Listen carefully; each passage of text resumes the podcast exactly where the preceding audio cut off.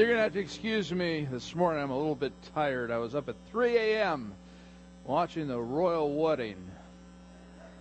It was awesome, man. Six and a half hours of coverage. Barbara Walters, she knows everything. I am so thankful for her. Uh, here's a picture. Uh, this is just, oh, I mean, this is it right here, you know? I mean, Kate, you look great. I mean, what a princess. I, you know, I was thinking, oh, God, I'm waiting for the dress, you know? What's the dress going to look like? And, and what it, what it appeared, I said, it's perfect. It's a perfect dress. And it's Grace Kelly, okay? Let's just, let's call it what it is. It's Grace Kelly. All right? You saw the pictures? And, and, and it's just so beautifully put together. And, and she looks like a princess. And I was, she's going to wear her hair up wear her hair down, wear her hair up, wear her hair down. You know, I'm so glad she wore her hair down because that's who she is. That's she's Kate. You know, she has to have her hair down and and the tiara. You know, before, during, I, you know, it was. It was I, I'm glad she wore it as she came in. It was just so precious. And uh, then I don't know if I should wear a hat like that or not. I was thinking about that. Um, if you have any thoughts, you can share them with me later. Next picture, fairy tale, fairy tale right here, okay? I mean, this is what it's all about. She is now the princess. Uh, yeah, and then the next picture, uh, I was so shocked. Uh, you know, they, they kissed once, all right? But the second kiss, oh, wow, that, that was totally unexpected. I'm like, wow, they did it again. Like, that's history, okay? All right? You know, the little girl down there, love her. You know, she's really into things. Uh, the noise was just too much. Yeah. Well, I really didn't watch the wedding at that time. Uh, I watched it at night with my wife at her insistence. I loved it, honey. I really did. I did. But uh, yeah, what an event, huh? Okay, let's uh, have some honesty here. How many saw the royal wedding at 5 a.m. Central Time? Uh, okay, very good. Yeah, you know, I mean, it was a great time. Uh, we have so much bad news coming at us all the time, so it's it's escapism. It's you know, especially for women. I mean, they really get into this stuff, guys. If you haven't figured that out yet, but uh, yeah, just a wonderful time of uh, celebrating uh, this particular wedding and pray everything goes well for them. Uh, again, one of the key things about this wedding, of course, is that William could be the next king of England, and we haven't had a king of England for quite a while. And that's why it's uh, even more significant than other uh, royal weddings that we've seen. And uh, when I, am thinking about that, I'm thinking all the press coverage and everything that uh, has been done in regards to preparation for the wedding and things of that nature. And he's just going to be a king, that's all. And the King of England is a pretty much a ceremonial job. Well, friends, this morning uh, we're beginning a new series, and it's all going to be about King Jesus.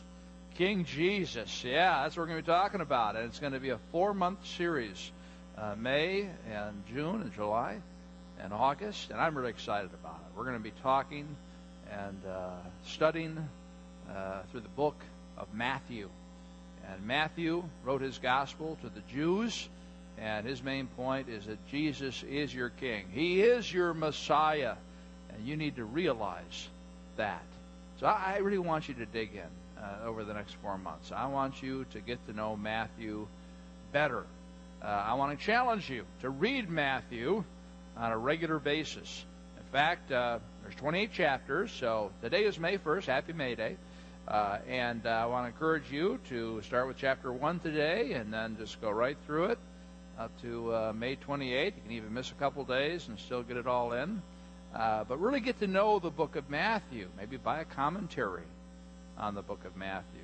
Uh, find certain stories in Matthew and memorize passages, meditate upon them again, uh, make this a priority in your life. And again, we had a great crowd last week at Easter, uh, but it's so important that we attend every week, that we're part of this corporate gathering of worship. This is a divine appointment that you have uh, with God. God's very clear in Scripture that uh, one day out of the week you're supposed to devote to Him, and certainly corporate worship is a part of that, as we see in the Word. So, hey, God wants you here every week. If this is your home church, so I would encourage you as you look throughout the summer, and sometimes people can find a lot of things to do other than come to church during the summer, but God wants you here, and He expects you to be here. So I would encourage you also to make that a challenge and say, I'm going to be here every week, and I'm going to get to know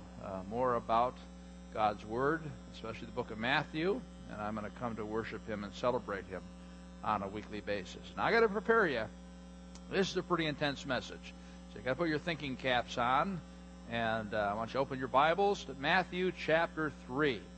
Matthew chapter 3, Matthew chapter 1, and Matthew chapter 2 are about the birth of Christ, and we've talked about that quite a bit uh, in the past. But Matthew chapter 3 is about John the Baptist. Many people say, why was he called John the Baptist? Well, because he was a member of the First Baptist Church of Judea, no doubt.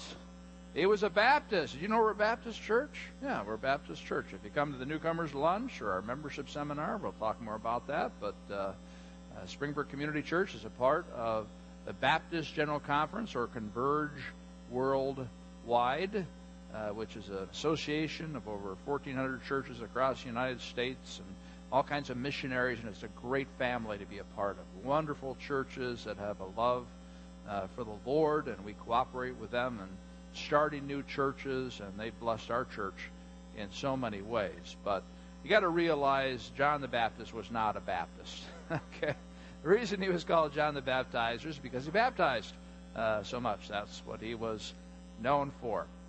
But uh, John had a very interesting attire and diet. We'll see this here in uh, Matthew. Oh, let's go back one. One more thing I wanted to talk about before we got into that uh, is the importance of John. Uh, Matthew 11 11. I tell you the truth, Jesus Christ said. Among those born of women, there has not risen anyone greater than John the Baptist. Yet he who is at least in the kingdom of heaven is greater than he. Now, this is coming from God. He's saying John is the most important person that ever lived, in the sense of the greatest, the one who God is most impressed with. Now, he says, of course, in heaven we're all going to be equal, we're going to be perfect, but in terms of what was accomplished here on earth and the way John lived his life, he was the greatest. Greater than Moses, greater than Abraham, greater than Solomon and David and Elijah. And Elisha, I mean, wow, we should know a lot about John the Baptist, right? If that's what God had to say about him. Who was John the Baptist? And why was he so great? Now, today, uh, what do we, or what does the world that say, say about greatness? Well, you can be born into greatness by, like uh, Prince William, or you can be uh, married into greatness, like uh, Kate. Uh, you also can be great if you are successful in your particular field.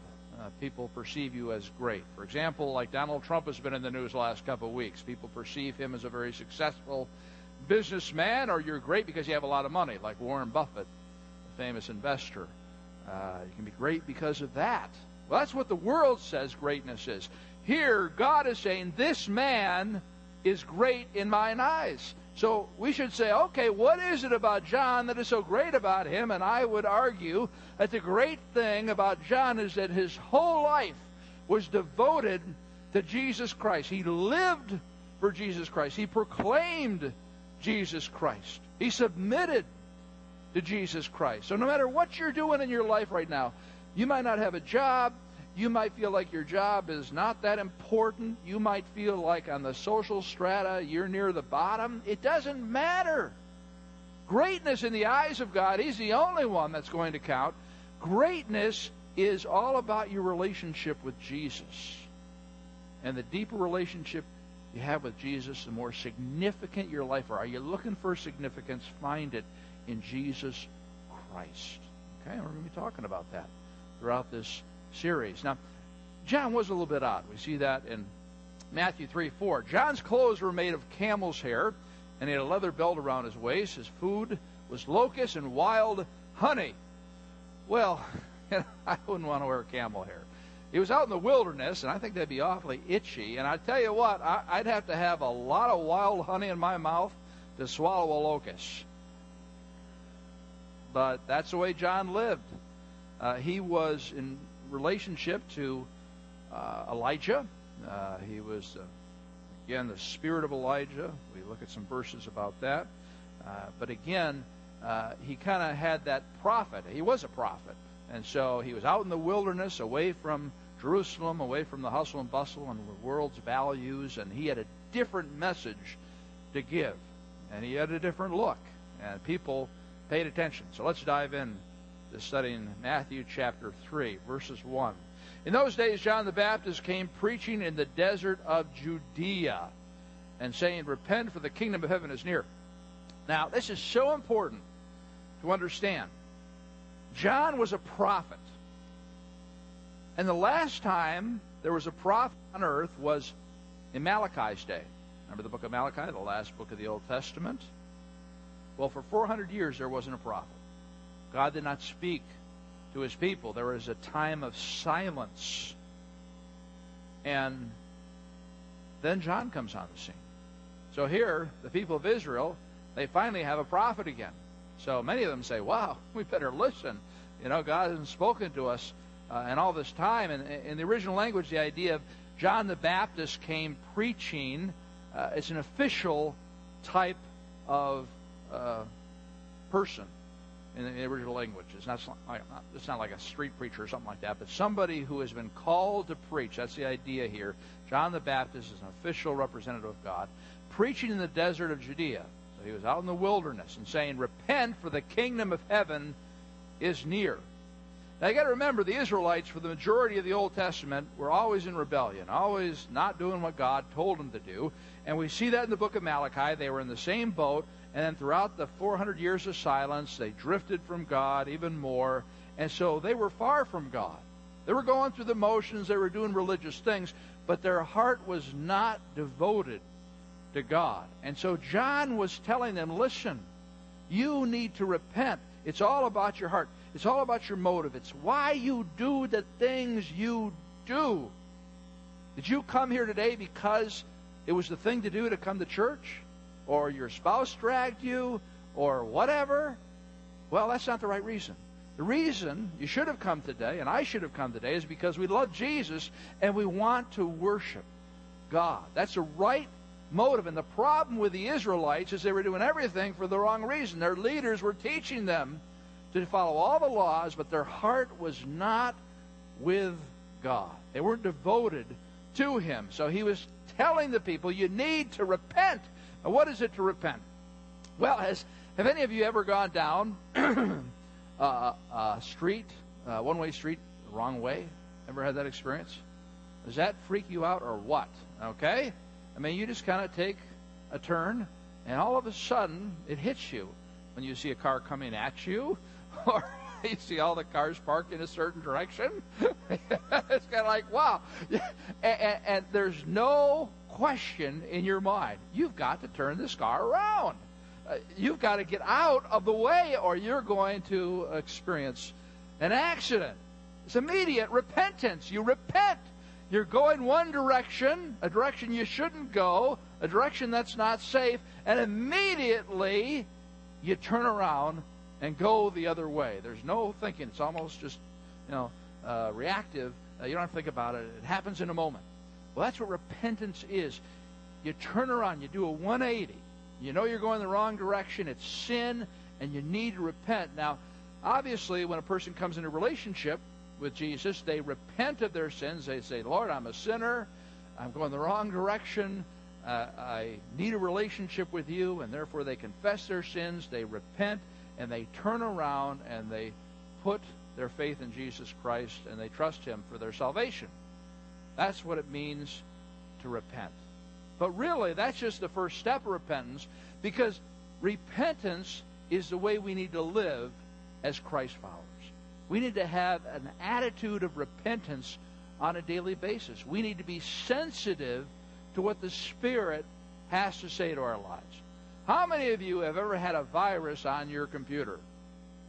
All right. Yeah, that's pretty common, right?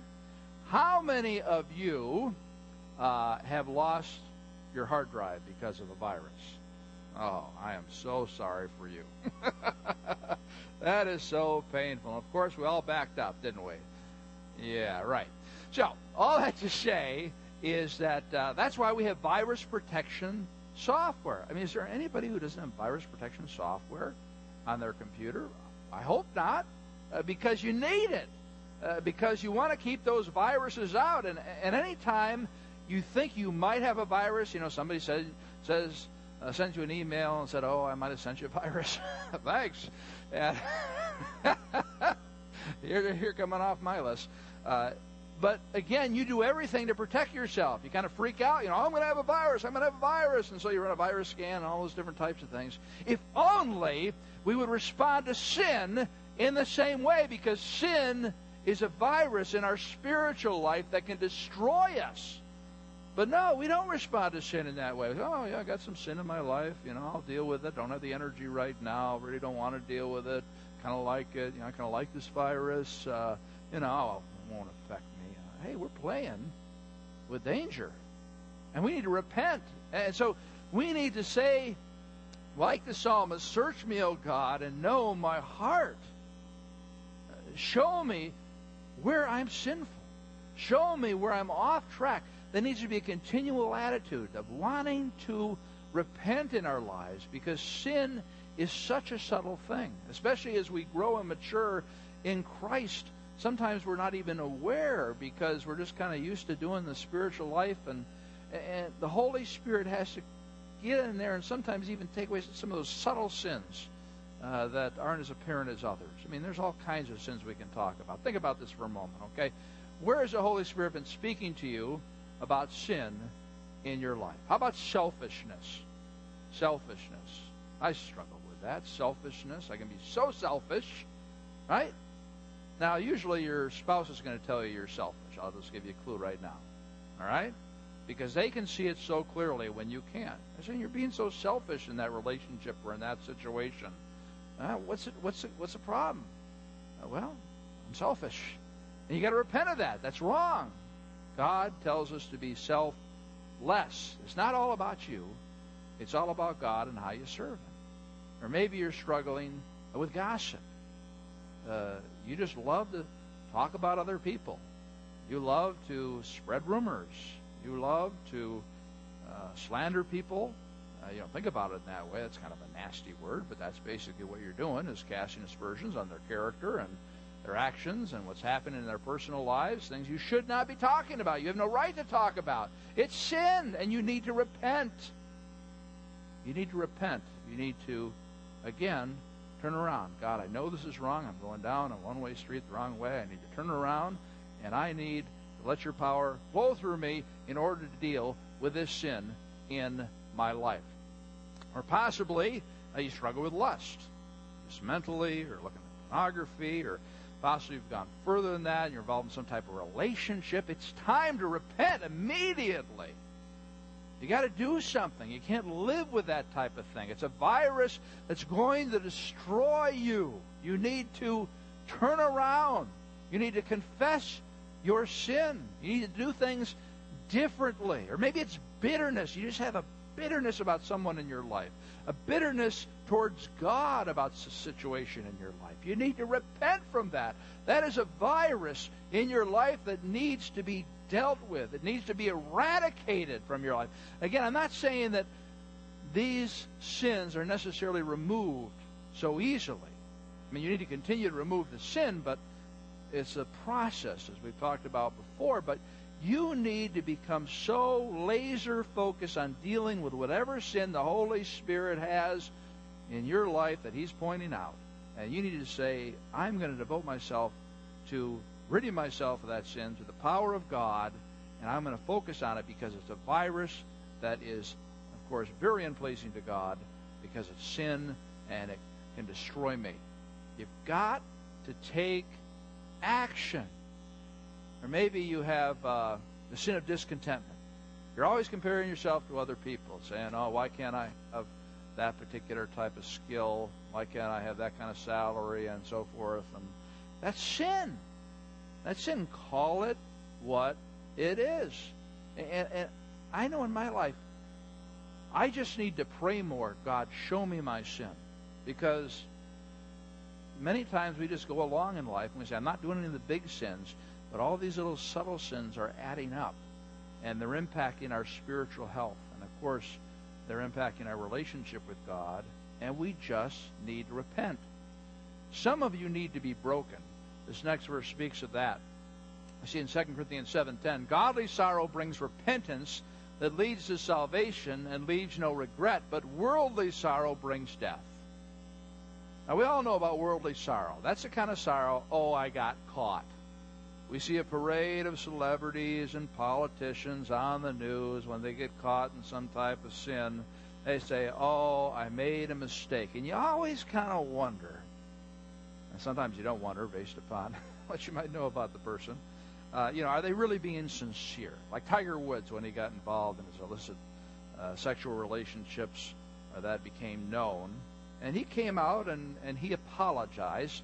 Uh, but again, when you listen to a person, you wonder, well, is it truly repentance? Do they really feel bad about it? Do they feel, do they own how they impacted other people? And obviously how they impacted God, but they might not be a Christ follower. And I'll tell you what, many of you, many of you have a worldly type of repentance when you're caught in sin. We all can fall into that.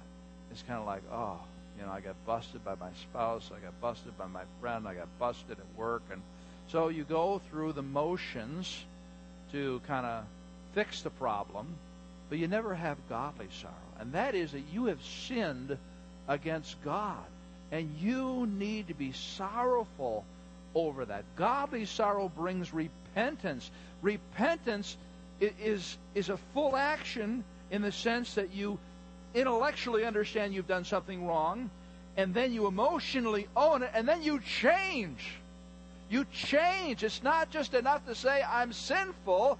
You've got to change. You've got to get back on track with God's desire for that area of your life. There is power. You've got to change. So, some of you, I just know from personal experience and talking to other people, you're going to have to be broken. And, and I'm warning you. Some of you are sitting out there saying, hey, I'm going to continue in this sin. I don't care what you say, Harrison. I don't care what the Bible says. And, you know, I'm just warning you. Because if you have that type of attitude and you're stuck in that sin and you really have no desire to get out of it, God's going to break you.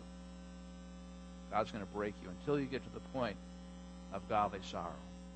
So it makes sense, right? That you say, God, please help me to understand how terrible this sin is and how I need to deal with this sin in my life so that it doesn't have to break you. It's no fun being broken by God, but He loves you and He will do it if you got a virus that's controlling your body and destroying you. God loves you. He doesn't want you rebelling against Him. You need to repent. You need to ask the Holy Spirit to work in your heart to show you how you can repent on a regular basis and keep your heart clean from any type of virus. Well, we continue on in verse 3. Uh, now, Matthew's speaking about John the Baptist here. He says, John is he who is spoken of through the prophet Isaiah. So Isaiah prophesied about John. A voice of one calling in the desert, prepare the way for the Lord, make straight paths for him. Now, back in that day, whenever a king came into a village or a town, they would send an advance team, as they do with the president these days, the Secret Service, and other people who are going to prepare the celebrations and the gatherings for the president. But there would be an advance team for the king, and they would make sure that the village or town knows that, hey, the king is coming. Everybody gets excited, and they make these plans to welcome the king. But it says, make straight paths for him. What does that mean? Well, the roads were atrocious in those days, even worse than Chicago streets. I mean, they just were not safe to travel down. They had all kinds of holes. They didn't have any type of uh, Israeli uh, uh, road department. I mean, they just, you know, were they were just in bad shape. They were dirt roads. And so what they would do is they would actually go out there and they would fix the roads. They would fill in all the holes and make sure that it was safe for the king to pass through. Well, what John is saying here is that Jesus Christ is coming. The kingdom is near. So you need to prepare your hearts, my Jewish friends. You need to rep- you need to prepare your hearts and you need to repent. You need to make the the uh, the, the path straight. And and we need to continue to do that in our lives. We need to have a softened heart. We need to be listening to what the Holy Spirit has to say to us about where we're at and where the sin is and where we need to repent. That's the whole idea. We move on to uh, verse 5. People went out to him, that is, they went out to John the Baptist. John the Baptist uh, was around 30 years old at this time. He was six months older than Jesus Christ. And so he was probably ministering around six months before Jesus Christ came on the scene. So he was preaching, and he became very popular. People wanted to know what he had to say. He was a prophet from God. So they came to Jerusalem and all Judea and the whole region of the Jordan. That's quite a large area. So they were walking hours and hours to see John, confessing their sins. So they, they were responding. They were saying, Yeah, John, we do need to repent. We have been off track. Our heart isn't devoted to God. Confessing their sins, they were baptized by him in the Jordan River. Jesus Christ was baptized in the Jordan River, as we see here, and they were being baptized in the Jordan River, and, and it's full immersion. Uh, here's the interesting thing: is that the only time that the Jews baptized people by immersion was when a Gentile wanted to become a Jew. They wanted to become a proselyte. They, they wanted to become a God-fearer. And so what they would do with a Gentile who wanted to be a follower of Jehovah is they would baptize, baptize him by immersion. And that introduced them into the Jewish faith. So here you have John baptizing Jewish people. What does that mean? Well, that means that they were taking on a new way of life, that they were changing their behavior. It wasn't just you know, do the religious things. It was, I want my heart devoted to God. I want to clean my heart up for God and have a pure heart for Him. They were confessing, they were agreeing with God that they had gone off track and that they needed to repent. So we look back at the same verse we were looking at. Uh, confessing their sins, they were baptized by Him in the Jordan River. So they're baptized by immersion. Now we baptize by immersion here at Springbrook. We've got to realize the baptism that John performed was not the same type of baptism that we perform. Because you see, baptism symbolizes something. In this case, it symbolized the repentance of the Jewish people. So John's baptism was for the repentance of the Jewish people. The baptism that we practice here at Springbrook, which is found in the book of Acts and in the New Testament, is a baptism for believers after a person comes into relationship with Christ by realizing they're a sinner, realizing that they can do nothing to earn a relationship with God, and putting their faith in Jesus Christ, they become a believer, a part of the family of God. Then Christ commands them to be baptized. Baptism does not save you. Baptism is a way of testifying to other people that you have become a Christ follower and you're committed to Christ and His church. In the same way, this type of baptism we see here that was done by John, these people were testifying that they were repenting of their way of life, that they wanted to live in a new way with their hearts devoted to God. So you have John's baptism for the Jewish people, then you have uh, the baptism for believers uh, that we practice. Now, Jesus Christ goes as far in the Great Commission to say, Go therefore and make disciples of all nations, baptizing them in the name of the Father, the Son, and the Holy Spirit. So it's a command. So God basically says, Jesus Christ says, if you are a follower of Jesus Christ, you should be baptized. And we believe it's by immersion. In fact, the Catholic Church practiced baptism by immersion until like the Middle Ages. That's when they started the, the sprinkle. So there's no doubt about it in our minds that baptism by immersion is the mode of baptism. So my question for you is have you been baptized by immersion if you're a follower of Jesus Christ? And if you haven't, you should be because Jesus Christ commanded it. Now I know people have a lot of hang-ups about baptism. I got to get in front of people and I got to get wet, and you know, all those different types of things. But friends, Jesus Christ commanded it, right? So you need to do it, and if you don't do it, you're sinning against Him, right? So I would really encourage you, if you have not been baptized as a believer, to study this. If you have issues, talk to me, talk to Pastor Rich, Justin, uh, other people, your small group leader. Talk to them about what your issue is because there's no reason for you not to be baptized. And if you have issues, hopefully you can work those out and you can follow the Lord in baptism. We have a baptism out at Lake in the Hills uh, coming up in September. We'll hopefully have another baptism. We'll see if a lot of people want to be baptized before that. But we have a baptism class you can go to. So if you indicate interest today about that, uh, we'll tell you about our baptism class, and you can go and learn more about this. But friends, follow the Lord in baptism because it's what He wants you to do. And I, I've said this a thousand times. I'll say it again. I've never had a person come back to me after they're baptized and say, "Boy, Dan, you led me, uh, you led me uh, down the wrong path." I mean, that was a horrible experience. I've been having nightmares every night about that baptism. I'm drowning in this horse tank. You know, uh, no, no. I only hear good reports, and uh, even from other people, I, I hear good reports. People, uh, so it's not like people are hiding their fears from me.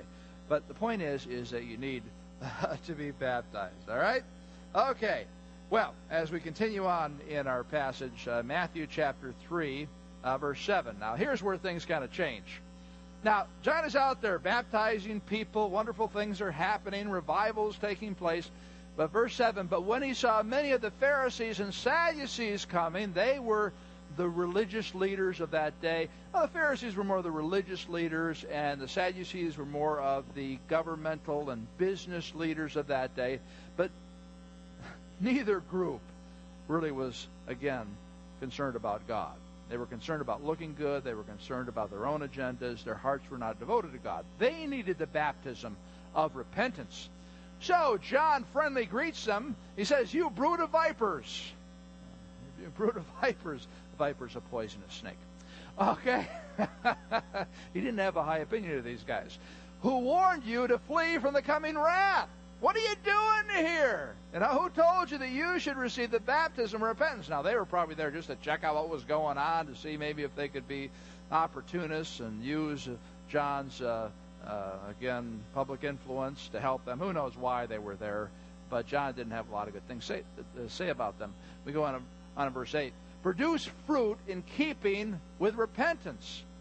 He's saying, listen, I know about you guys, and you don't show any fruit that shows the fact that you really have a heart that's devoted to God. And do not think you can say to yourselves, We have Abraham as our father. I tell you that out of these stones God can raise up children for Abraham. Now, back in that day, Jews thought, hey, everything is good. We're good with God no matter what we do, because when we die, we're going to be with God because we are children of Abraham. We're descendants of Abraham. So we have to go to be with God in the afterlife. We don't have to really worry about how we live because we're good with Abraham. And John says, No, no, no, no, no, no. I don't care if you're descendants of Abraham. God could make these rocks descendants of Abraham. It doesn't matter. It's like people today in our society. They're born in America, so they think they're a Christian. They're born into a Christian family, so they think they're a Christian. They're baptized as an infant, so they think they're a Christian. They go through confirmation, so they think they're a Christian. So many people think that everything is okay with them and God because of what someone told them. And they are not. They're not part of the family of God. They're condemned, and they're facing a Christless eternity. That's what John's saying to the Pharisees and Sadducees. These big leaders, he's saying, You guys are off track. You're dependent on the wrong thing. The axe is already at the root of the trees, and every tree that does not produce good fruit will be cut down and thrown into the fire. When you had a, a farm where you were growing different types of fruit, and you had a tree that was not producing fruit, well, you'd cut it down. because it wasn't doing you any good. You wanted to free up that space for healthy trees. That's what John is saying. And you guys are unhealthy, you Pharisees and you Sadducees. You're not producing any fruit whatsoever. You see, when a person comes into the family of God, when they're transformed by Jesus Christ, things are going to start to change in their lives. Their attitudes are going to start to change. Their behaviors are going to start to change. The way they spend their time is going to start to change. The way they spend their money is going to start to change. The way they treat people is going to start to change. And it's this ever continuing change process that lasts for a lifetime. So the question you and I need to ask is how much fruit is coming out of our lives? When was the last time that we can identify a time that God spoke to us and said, Hey, I got to get this area of my life cleaned up. I need to repent. When was the last time that I ministered to someone? That's, that's a fruit. When was the last time I sang praises to God and really meant it? That's, that's a fruit. Friends, if you really are a true believer, if you really have been transformed by the Holy Spirit, you're going to have fruit generated out of your life on a regular basis because God is at work within you. So, how's the harvest in your life? And maybe the harvest is not going so well. That means maybe you've distanced yourself from God. There's some virus in your life that's keeping you from producing the amount of fruit that God would desire from you. Well, friends, again, you need to repent, right? Repent. Repent and turn to the Lord and ask Him to clean up your life in order that you might do good works, in order that you might grow fruit. Because that's why He put you on this earth. To have a relationship with Him and to do good works, to show God's love throughout your world. Well, let's move on here. He goes a little softer here in verse 11. He says, I baptize you with water for repentance. Okay, that's the baptism for the Jews for repentance. But after me will come one who is more powerful than I, that's Jesus Christ, whose sandals I am not fit to carry. So, back in that day, they had open-toed, sandals. And, of course, you remember the Last Supper when Jesus Christ washed the disciples' feet. Usually they had a servant to do that. For some reason, the servant didn't show up at that particular meal.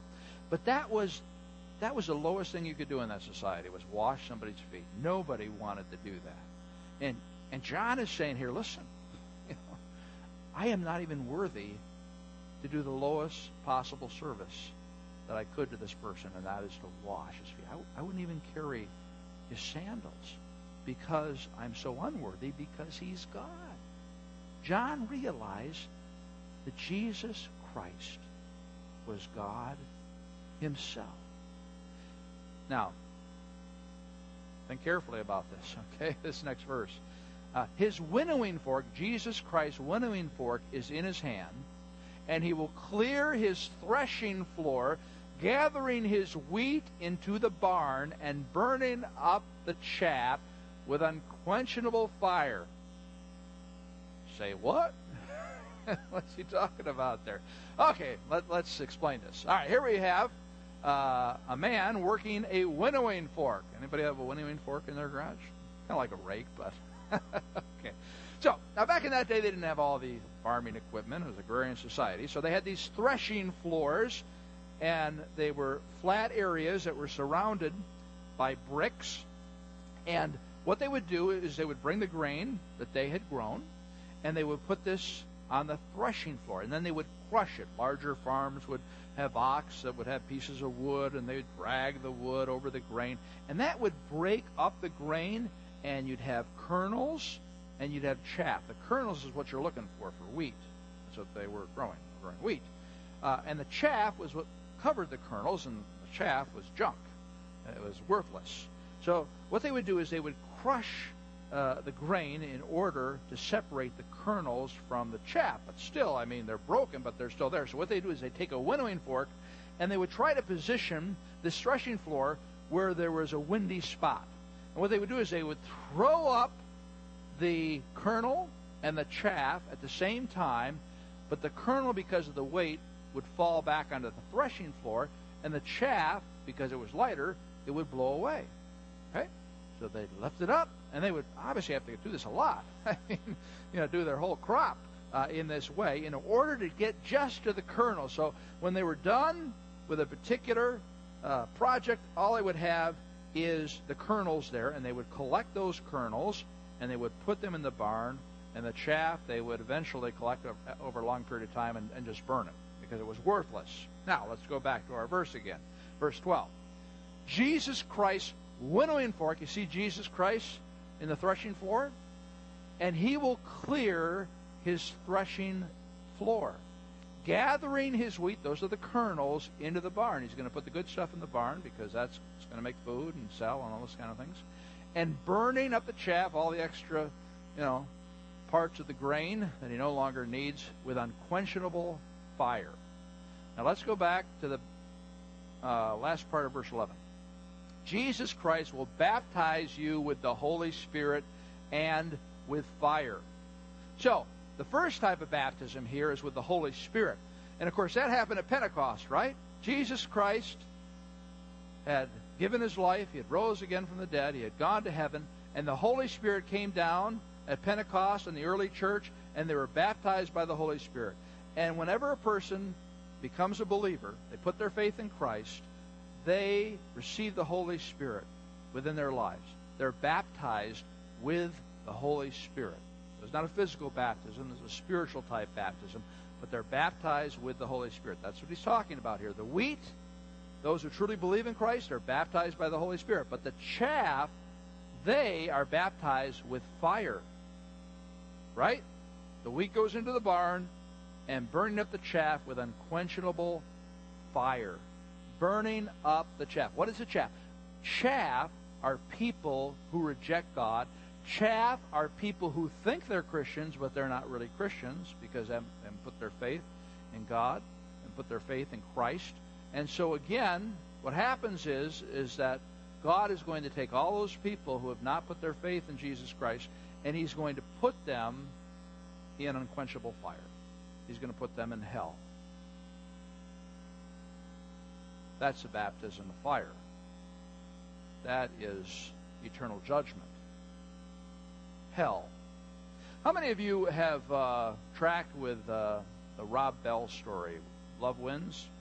Anybody seen that in Time Magazine or seen him on any particular TV show? Yeah, it's very disappointing. Rob Bell is a nationally known evangelical pastor. It's a very large church up in Michigan.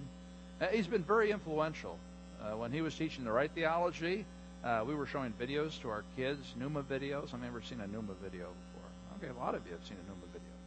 And, and they were great stuff. I mean, very gifted uh, teacher. But uh, he has gone off the track. Uh, he basically now is saying there really isn't any hell. That everybody, whether you be a Christ follower, whether you be a follower of Buddha or Confucius or uh, you're a Hindu or whatever, a Muslim, we're all going to end up in heaven because love wins. Now, he's got a whole theology about how all that happens. It doesn't really matter because Rob Bell has become a universalist. And a universalist says no matter what way you try to get to God, you're going to get to him. Now, he has a more defined process, but it's the same thing. And it is so sad that he has gone in this direction because he has a lot of influence with a lot of people, and especially a lot of young people who watch all of his Nooma videos. And well, Rob Bell says it; it must be true. And all those people out there uh, who are watching TV and might pick up the book and says, "Yeah, that's something I can live with." Jesus Christ talked a lot about hell. And friends, I'll tell you, it is the most difficult doctrine that I deal with. I'd rather not believe in hell. really. But I tell you what, it's in this book. Jesus taught it. I believe it. It's hard to reconcile in my mind, but it's true. So, if that's true, what does that mean for us? What does that mean for us who have a relationship with Jesus Christ? That means that we're surrounded by people who are unbelievers, surrounded by people who, if they don't repent, if they don't turn around, they're going down a one way street the wrong way. And they're going to end up in a very bad place. And that should just motivate us. That should move us to love people, to, to show them the love of Christ, to build relationships, to tell them about the love of Jesus Christ, to invite them out to Springbrook if they're at that point. In fact, we have Mother's Day next week, another uh, big holiday for people who like to come to church on those particular days. And hey, use that as an opportunity. Now, today is very deep, and we're talking about a lot of different things, but next week I'll be happy again. No, I'm just kidding. Uh, all I'm saying is that it'll be a little lighter, no doubt. Okay? And uh, I'll be talking about moms and encouraging moms and you know, all that kind of stuff. But I'll say, hey, listen, the key to your relationship with your children is Jesus Christ. You need Jesus Christ in that relationship. So bring your friends out, all right? Because they need to hear. They need to hear about the solution to life, and that is Jesus. All right. Well, let's continue on here. Uh, John 129. This is the first time that uh, John sees Jesus Christ. Uh, now, again, we don't know what the relationship was like. We don't think there was a relationship that they had. They met each other when they were in the womb, and John jumped for joy. Remember Mary and Elizabeth? But uh, we're not sure if they saw each other between that time and 30 years later. The next day, John saw Jesus coming toward him and said, Look, the Lamb of God who takes away the sin of the world. Now, this is very interesting when you reflect upon it. John, more than anyone, understood that Jesus Christ was going to sacrifice his life. Mary and Joseph didn't understand that. Other people, wise men, other people who knew about the fact that this is a very special uh, child at that time, initially, uh, nobody understood this except for Jesus and John, I believe. The Lamb of God. He was going to be sacrificed. And John was beheaded by Herod later in the gospel, and he never, of course, saw Jesus Christ crucified. But he knew because he was a prophet from God that God had given him insight. We don't know how much he knew, but he said, This is the Lamb of God. This is what I've been talking about, guys, all right? This is the reason I told you to repent. Because Jesus Christ is coming to save you spiritually. It goes on. We go back to Matthew 3, their corollary passages. Then in verse 13, then Jesus came from Galilee to the Jordan to be baptized by John. So here you have Jesus Christ. And my hunch is that John hadn't seen Jesus for quite a while, and uh, all of a sudden Jesus shows up. He doesn't have any disciples. I think he just came alone.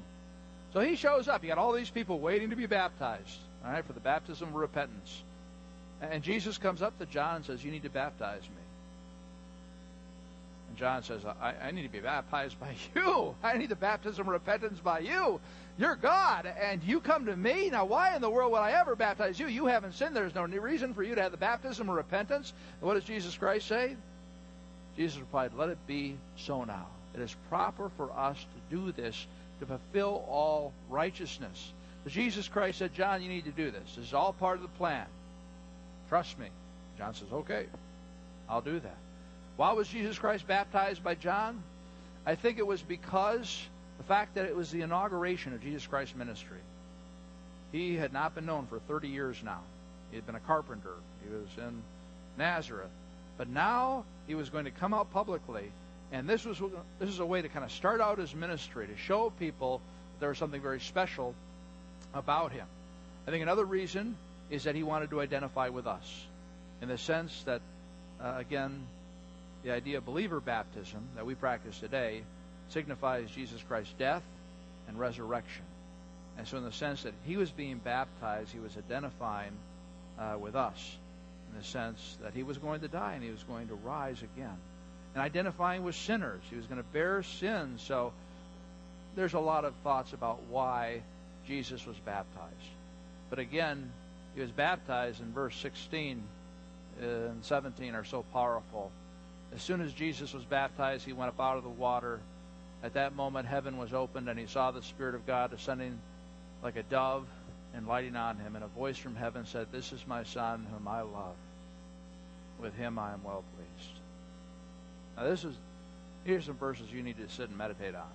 You need to imagine this in your mind. When I get to heaven, they have the IMAX or whatever they have, I want to see this, you know. I mean, here, can you imagine the average guy, you know, and yeah, I got to confess my sin, and you know, I want to do this, and all of a sudden, you know, the heavens open up. Wow, that only happens a couple different times in Scripture. The heavens open up. We don't know what that looked like. And then a dove came down. A dove, which represented the Holy Spirit, which I think represented the idea of the power of God that was going to fill Jesus Christ to do his work. And then God says, This is my Son whom I love. With him I am well pleased. So God says, Hey, this is my Son. I love him. I love that. Christianity is all about love. All about love.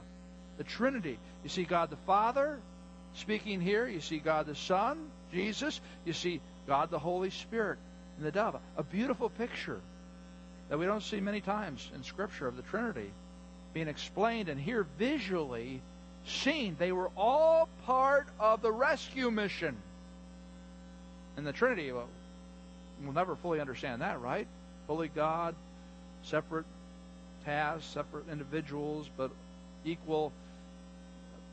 We'll never get our mind around that, but here we see it in such a beautiful way.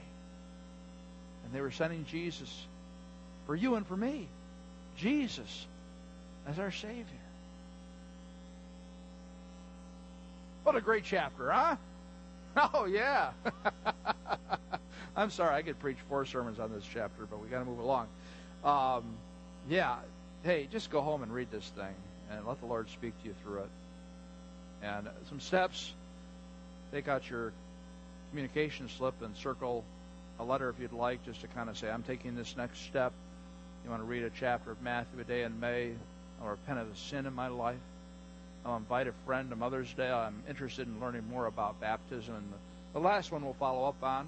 We'll tell you about a baptism class coming up. But, uh, man, we're going to have a great time studying the book of Matthew, huh? Let's pray together. Dear Heavenly Father, thank you for John the Baptist.